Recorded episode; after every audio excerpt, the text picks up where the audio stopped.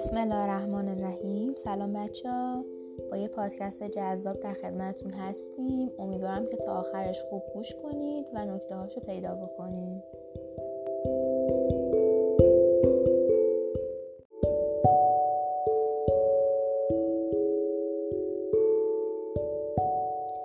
آنگاه که آفتاب خود را به وسط آسمان میرساند عدهای سجود را بر وجود تقدم میدارند.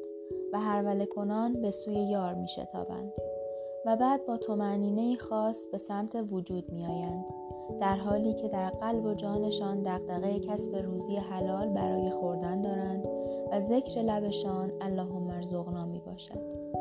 دستایشان را با ماء تهورا مترنم می کنند و خونکای آن را به دست باد می سپارند تا شفایی برای تن و برکت در روزی باشد. با ذکر نام اعظم رازق به سمت ماعده که سرشار از نعمات پاک و ساده و سالم است می روند و متواضعانه کنار سفره می نشینند و یقینوار دست به سفره می برند چرا که از فرهیختگان عالم هستند.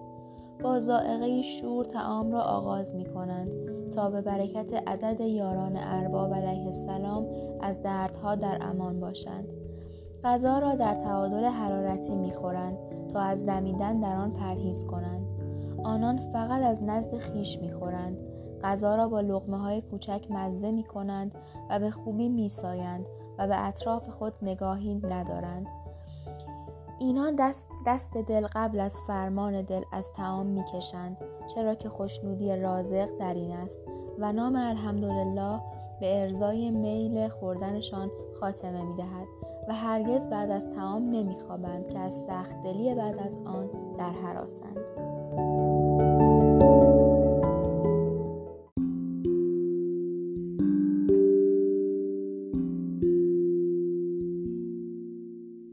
امیدوارم از شنیدن متن لذت برده باشین نکاتش رو به خوبی یاد گرفته باشین و انشاءالله که بهترین سفره های بهشتی رو بندازین.